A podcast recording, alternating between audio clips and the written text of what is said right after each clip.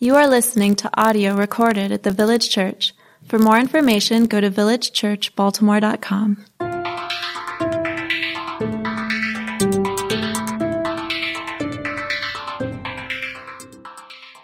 Hello, everyone. If I haven't met you, my name is Larry. I'm one of the pastors here at the Village Church. For the time being, I have been slowly, very slowly going through the book of First Peter, and um, it's been a slow process, but we're still in it. And uh, even before this whole series started, this passage, guess, I mean, maybe you can guess it, or maybe you can not guess it. This passage has been the one I've dreaded the most.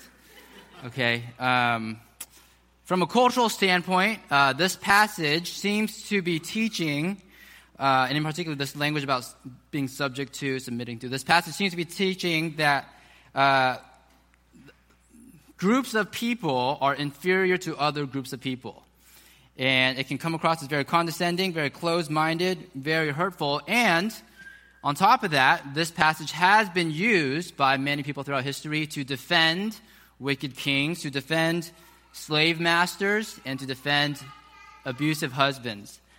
And so there are, um, I recognize all of that, and there are two things in mind when I prepare for a passage like this. One, I want to understand people's values and experiences, and especially those who have suffered at the hands of people who have had authority over your lives.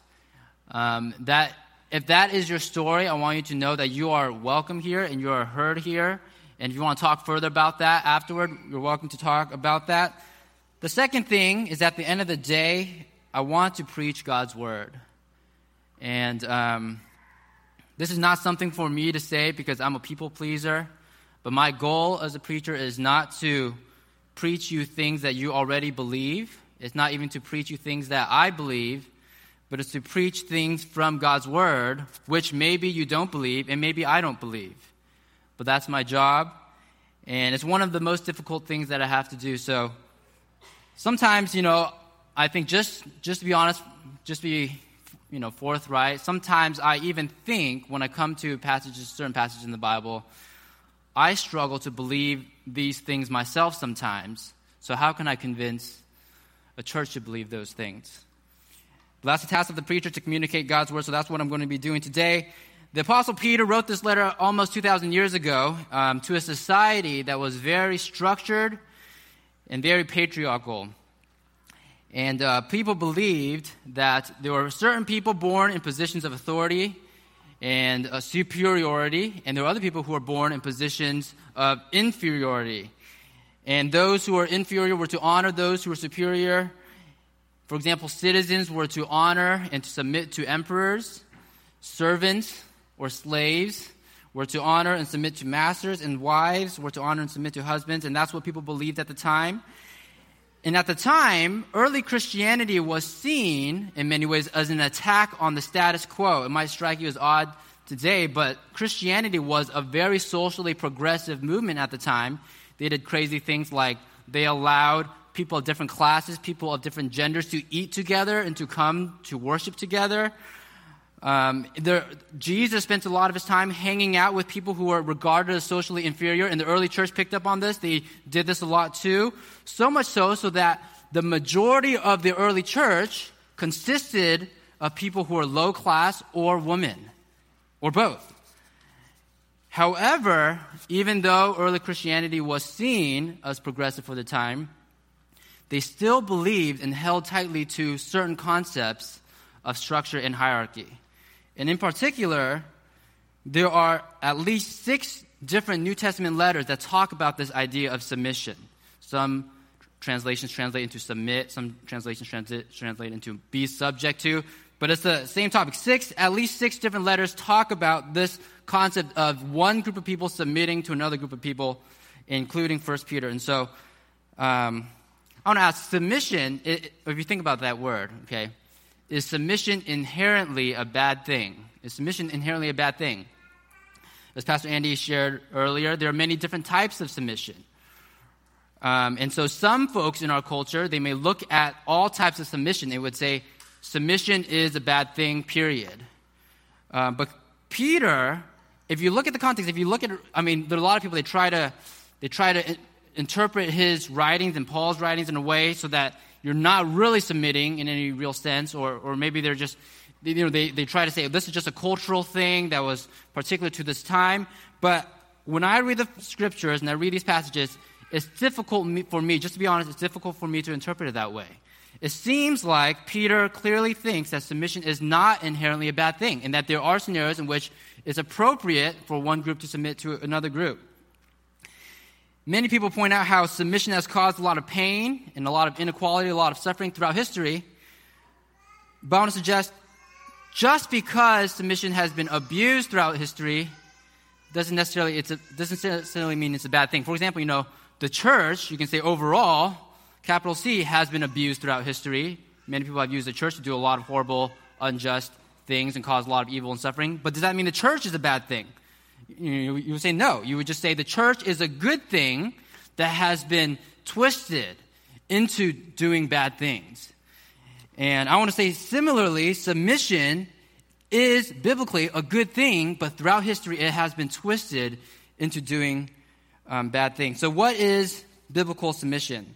And it's the same thing with the church. We want to recover the biblical standards for church so that the church is not guilty of doing bad things.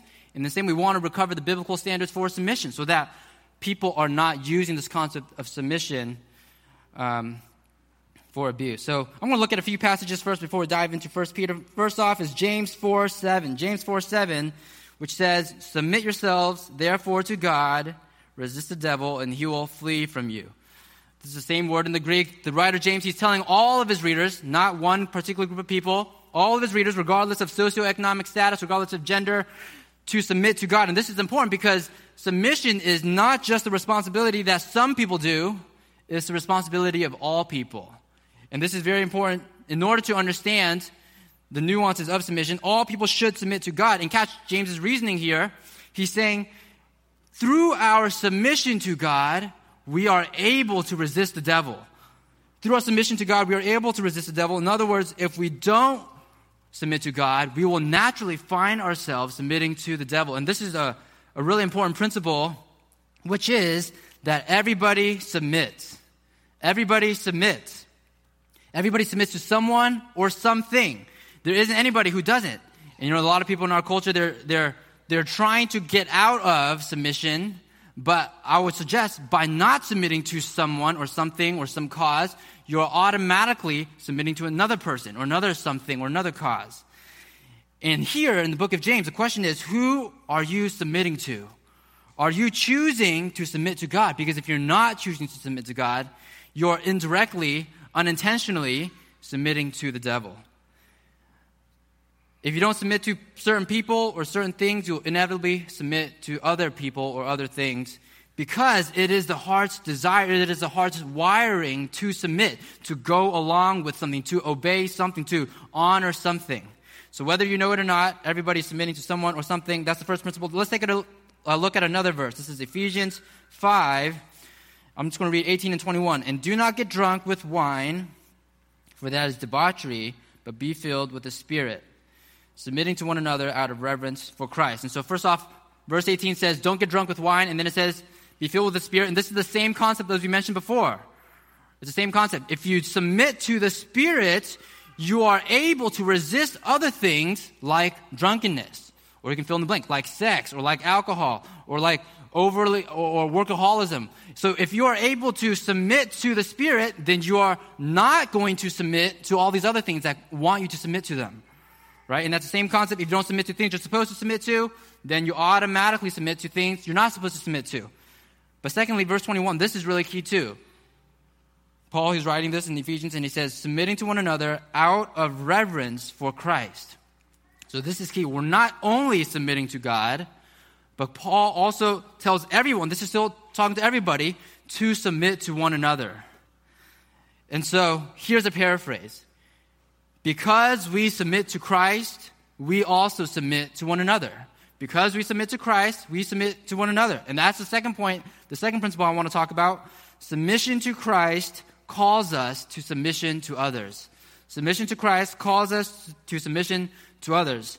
Submission to Christ is not just an isolated thing. It's not like you say, I'm going to submit to Christ and then I'm going to have nothing to do with other people. what happens when you submit to Christ is Christ calls you to submit to other people.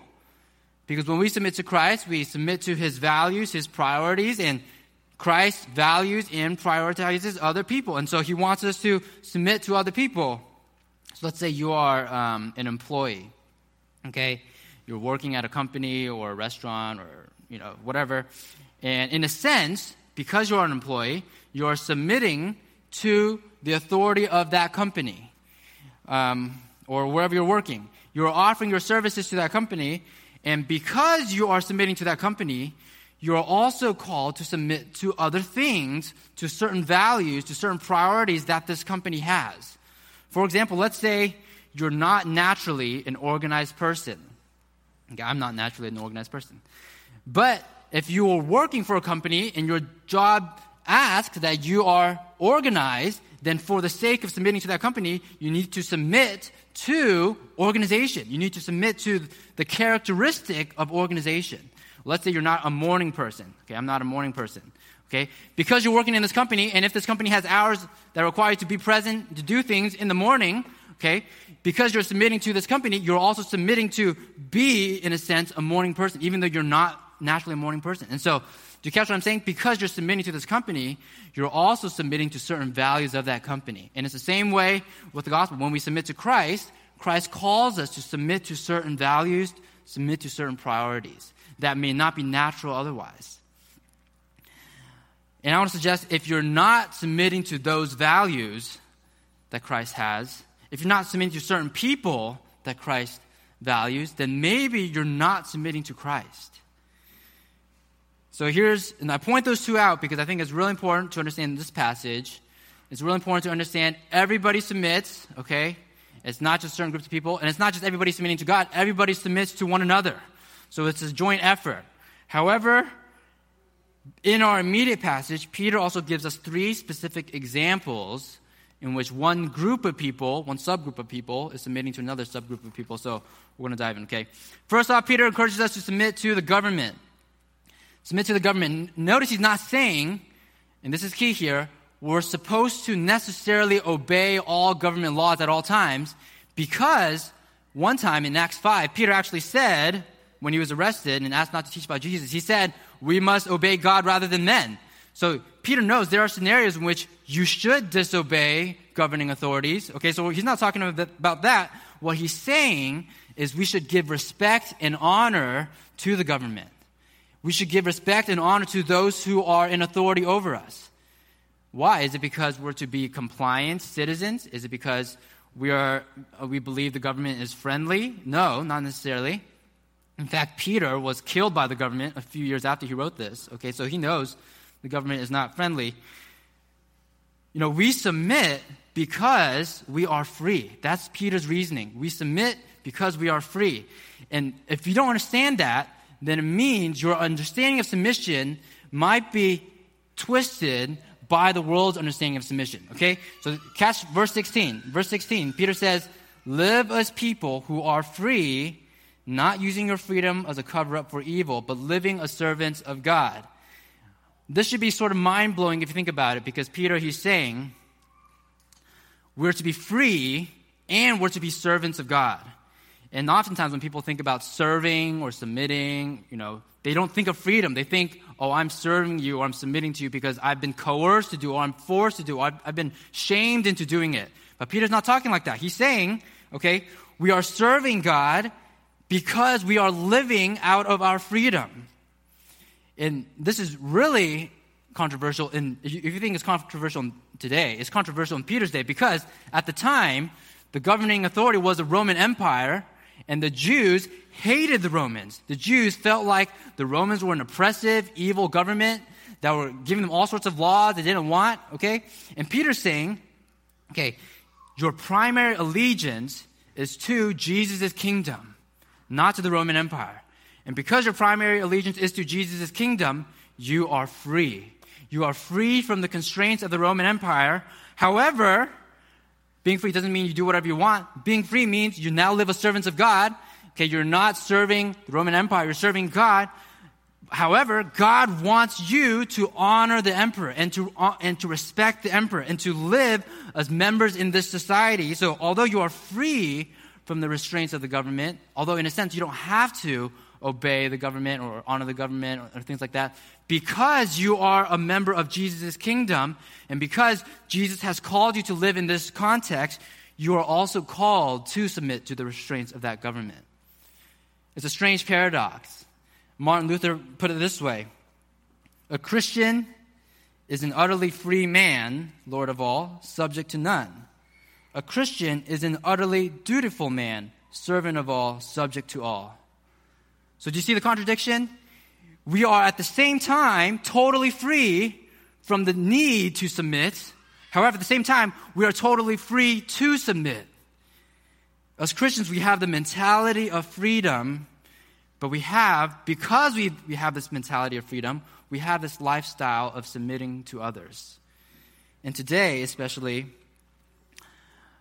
I'm guilty of this. Maybe some of you are guilty of this. We have a culture of people who do not respect and honor their authorities.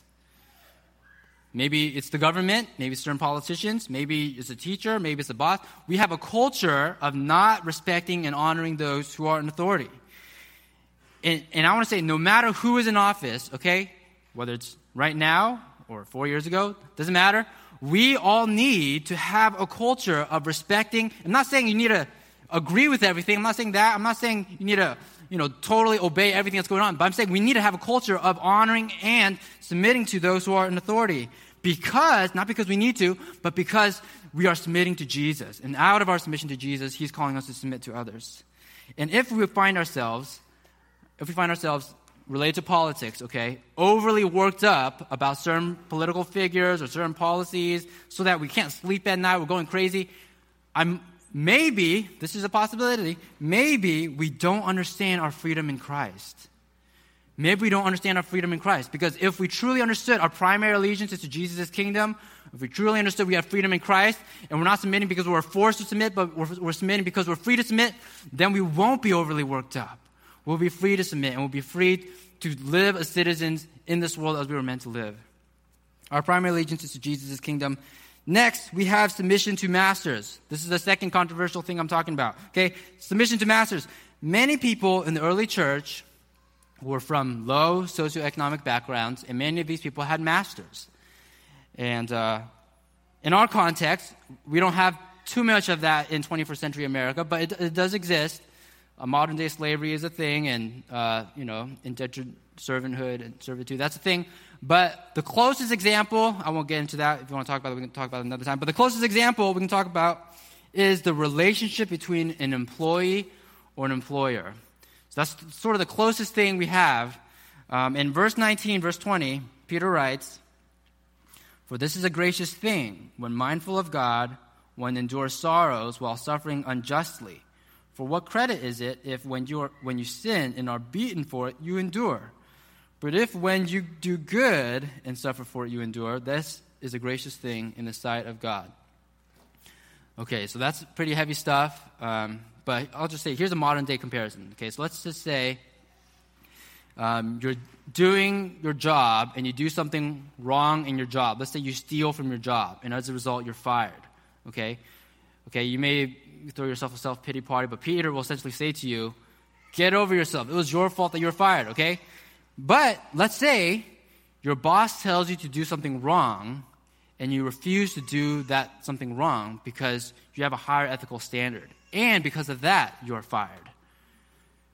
Then Peter says, This is a gracious thing in the sight of God. This is a gracious thing in the sight of God. Um, one time, I had a sort of similar experience. Um, a few years ago, I got into a fight with my father in law. I don't know if that everyone has a similar experience. I don't know if that ever happens to anybody, but you know, it happened to me. Okay, I got into a fight with my father-in-law, and this was shortly after my wife and I were married, and so uh, I wasn't even on good terms with him to begin with. But you know, after this, uh, we definitely weren't on good, on good terms. And, and so I recognized we didn't have a servant-master relationship technically, but what I knew was that my father in law was very traditional in his Asian family hierarchy sort of structure in his mind, okay? And so in his mind, he essentially viewed himself as a master and me as a servant, okay? That's just how he, he viewed me as socially inferior to him because he was older, because I was married to his daughter, and things like that. Anyways, I got into a fight with him, and um, after calming down a, a little bit and I thought things through, I realized that I was wrong. But I couldn't bring myself to apologize to him because in my mind, he was even more wrong than I was, okay?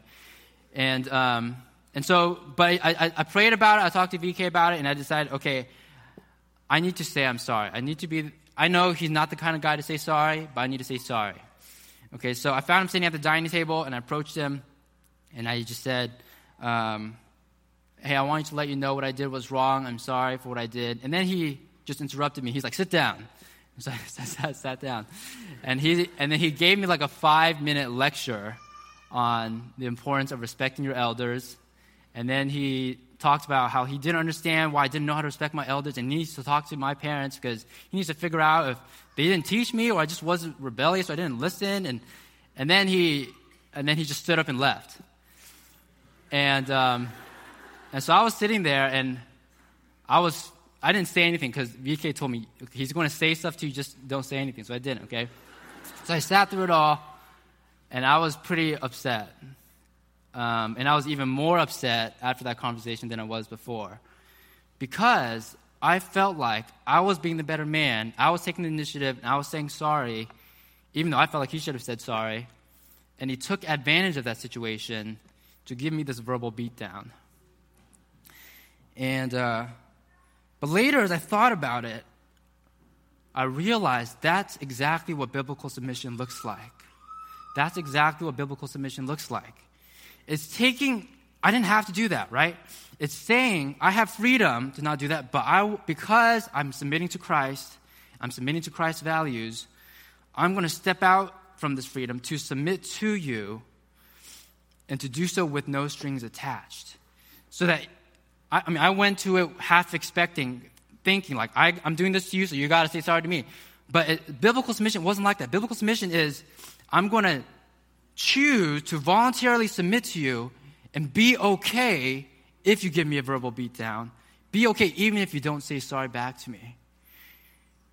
And that's exactly what First Peter, what Peter's talking about, right? He's saying, submit to one another, okay, and know that you may endure suffering for it.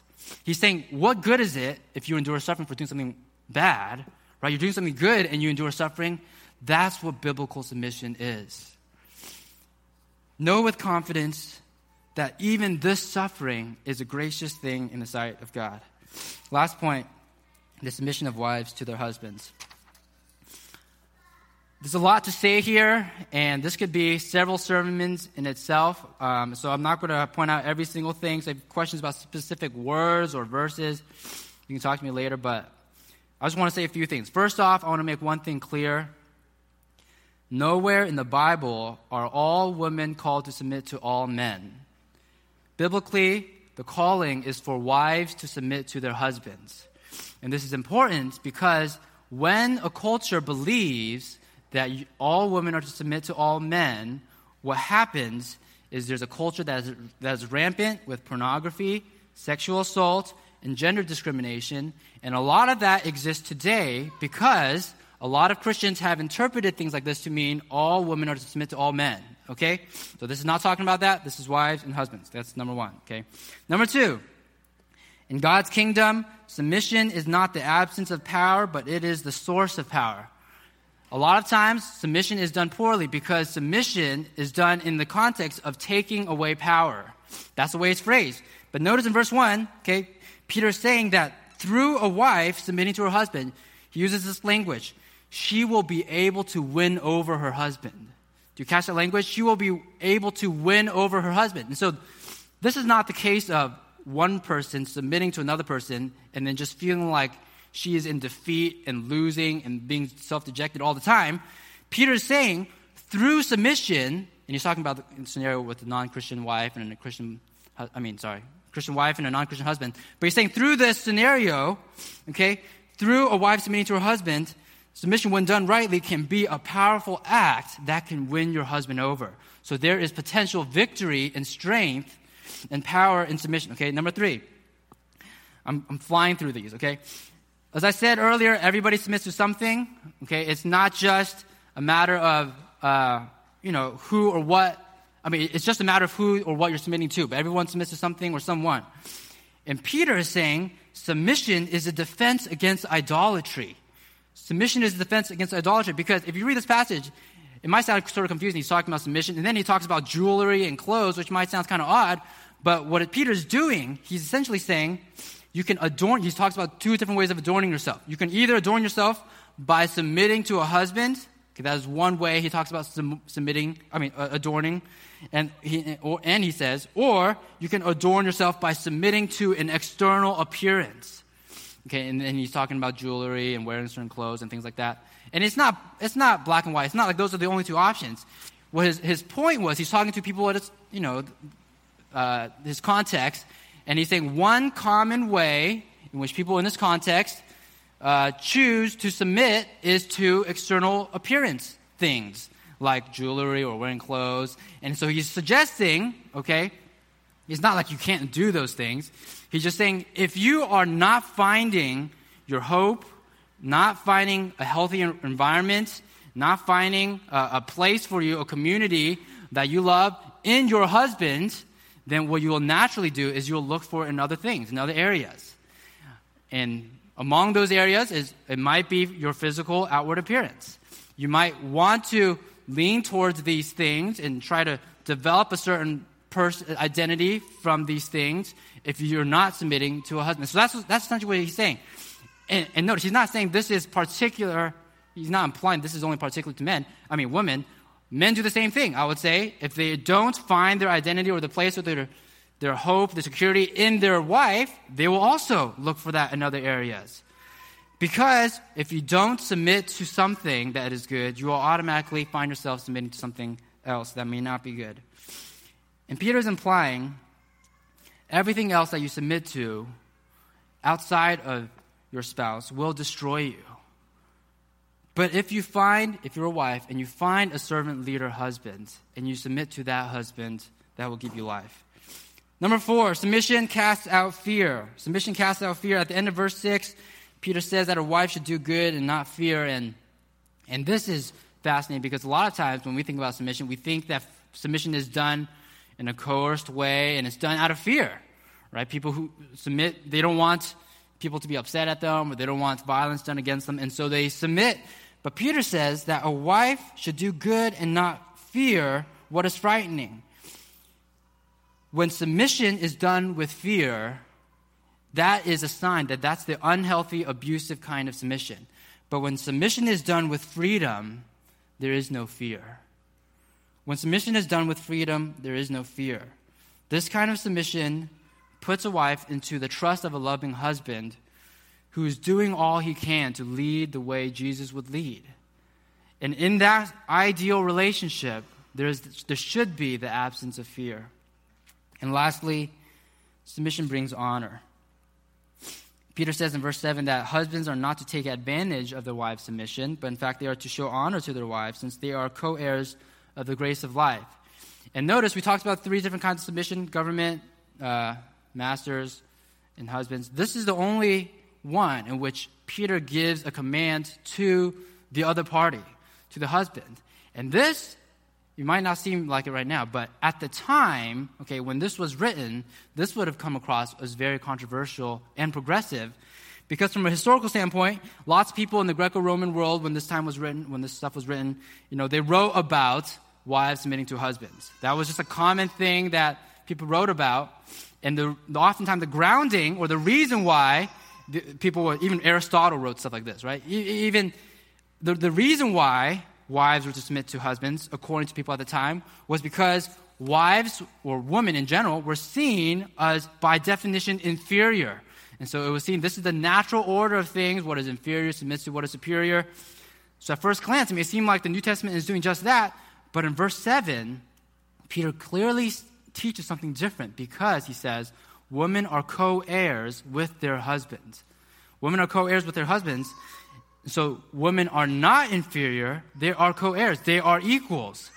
And so, if the ancient Greeks believed that the reasons for submission is inferiority and superiority, then what is the Christian reason for submission? Why do we even have this at all? I'm going to go back to the story of me and my father in law. Uh, so, after that whole verbal beatdown scenario, okay, I thought about it for a while. I emailed my parents because they want to talk to parents, and and I, I, was sort of thinking my, my one hope for consolation at this time was I want to just tell my parents what happened. I'm just going to explain what it was, what happened, and they're going to think this whole situation is so ridiculous, okay? And my father-in-law, he's just going to make a fool of himself. That's, that was what I was thinking, okay? And so I emailed my dad, my, my parents. My dad responded, and I was pretty surprised because my dad gave me another verbal beatdown, but over email. And um, and I remember it was a written beatdown, I guess, a written beatdown. Um, and then on top of that, he Bible versed me, and he told me to read Second Peter. Or sorry, he told me to read First Peter two nineteen through twenty three, which is what we're reading right now. And um, so I'm just going to read it. Okay, verse nineteen. For this is a gracious thing when mindful of God, one endures sorrows while suffering unjustly. For what credit is it if, when you sin and are beaten for it, you endure? But if when you do good and suffer for it, you endure, this is a gracious thing in the sight of God. And so we read that, okay? We, I reflected on that earlier. I was thinking, yes, this is exactly what I've been going through. You know, I did good, I apologized, and now I'm suffering for it. Okay. And then I kept going. This is verse 21. For to this you have been called because Christ also suffered for you, leaving you an example so that you might follow in his steps. He committed no sin Neither was deceit found in his mouth. When he was reviled, he did not revile in return. When he suffered, he did not threaten, but continued entrusting himself to him who judges justly. It took me several days to soak this in, and I'm still soaking it in to this day. But I soon realized that this little experience I went through, okay, in which I freely submitted to someone who then took advantage of me, that was, Peter calls this in verse 21, a calling. He calls us a calling. He says, To this you have been called. Why? Because Christ did just that, and we are to follow in his footsteps. The Christian reason for submission is the fact that Jesus submitted and we want to follow Jesus. The Christian reason for submission is the fact that Jesus submitted and we want to follow Jesus. Peter's saying that when we experience unjust suffering, what we are doing is we are following Jesus. And I don't know if you've ever thought about following Jesus like that. Oftentimes, when we think about following Jesus, we think we want to emulate his character. So we say, oh, Jesus is loving, so I want to follow Jesus, so I want to be loving. Or Jesus is caring, so I want to follow Jesus, so I want to be caring. But here, this is another type of following Jesus. He, this is saying Jesus went through these experiences, and if you want to follow Jesus, then you might need to go through these experiences. And, and in uh, the book of John, at the, at the very end, Jesus calls Peter to follow him, and Jesus did. And Jesus eventually, I mean, so Jesus already at the time, he suffered and died on the cross. When Peter, he might not have known at the time, but Peter would literally follow Jesus to the cross. About 20, 30 years after that conversation, when Peter, when Jesus told Peter he was going to follow him, Peter would eventually follow him to the same death, and he would also be crucified too. Why did Jesus experience unjust suffering? Verse 24 and 25.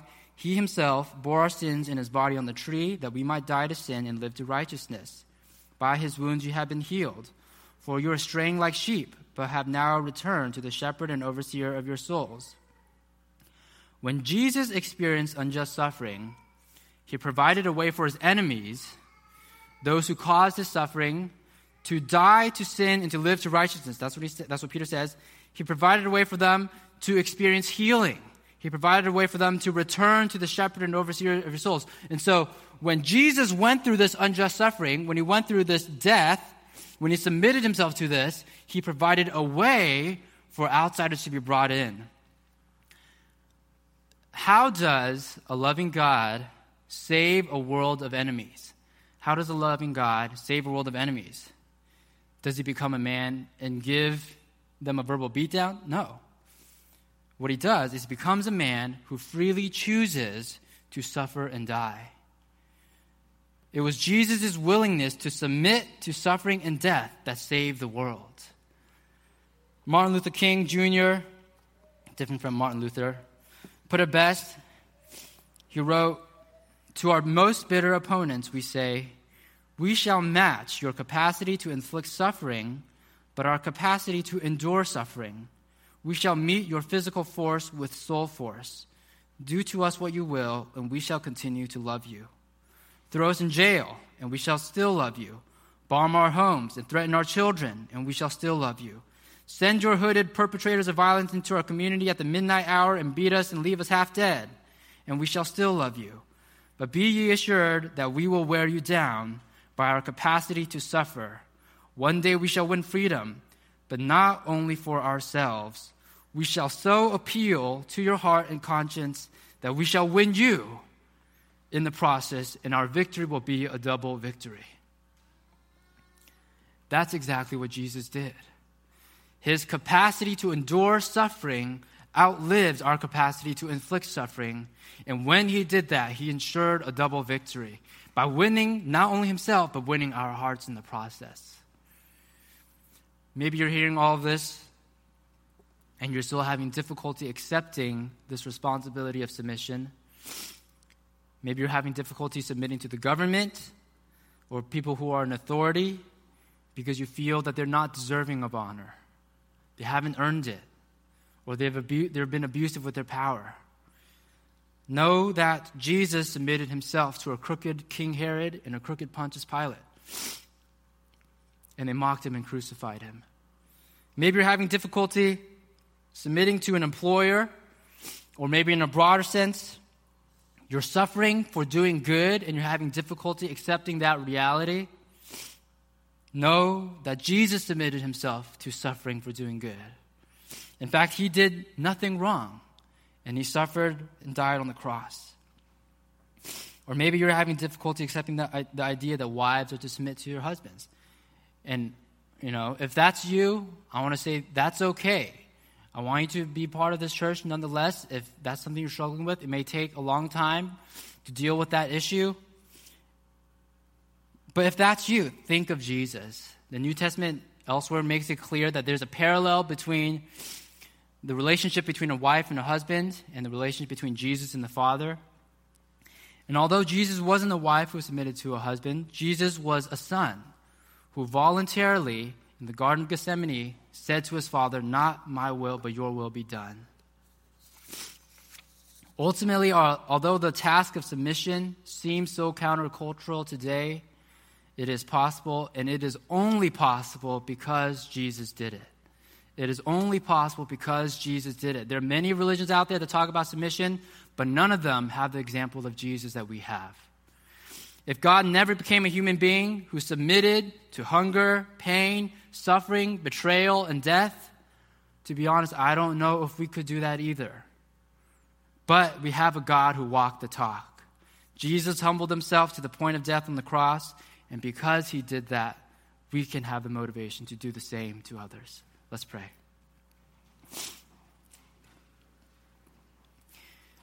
Father, in some of our hearts, there is an inner war going on, and, uh,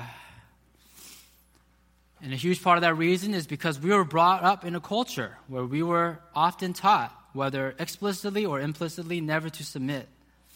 We were taught to be independent. We were taught to be self reliant. We were taught to never surrender. We were taught to never give in to someone's preferences. We were taught to be ourselves.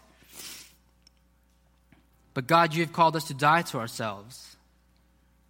And God, you've called us to submit to one another. You've called us to die to our preferences and die to our desires and die to so many of the things that we view as central to our identity, even. And God, that seems so unnatural. It seems so impossible. It seems so counterintuitive. It seems so backwards. But Jesus did it. Thank you that you didn't just tell us what to do, but you modeled it for us when Jesus suffered and died on the cross. And thank you that you promise that from death comes life, that from submission comes freedom. Thank you that because Jesus surrendered his freedom and submitted to death, that we can have freedom for ourselves. And pray this all in Jesus' name. Amen.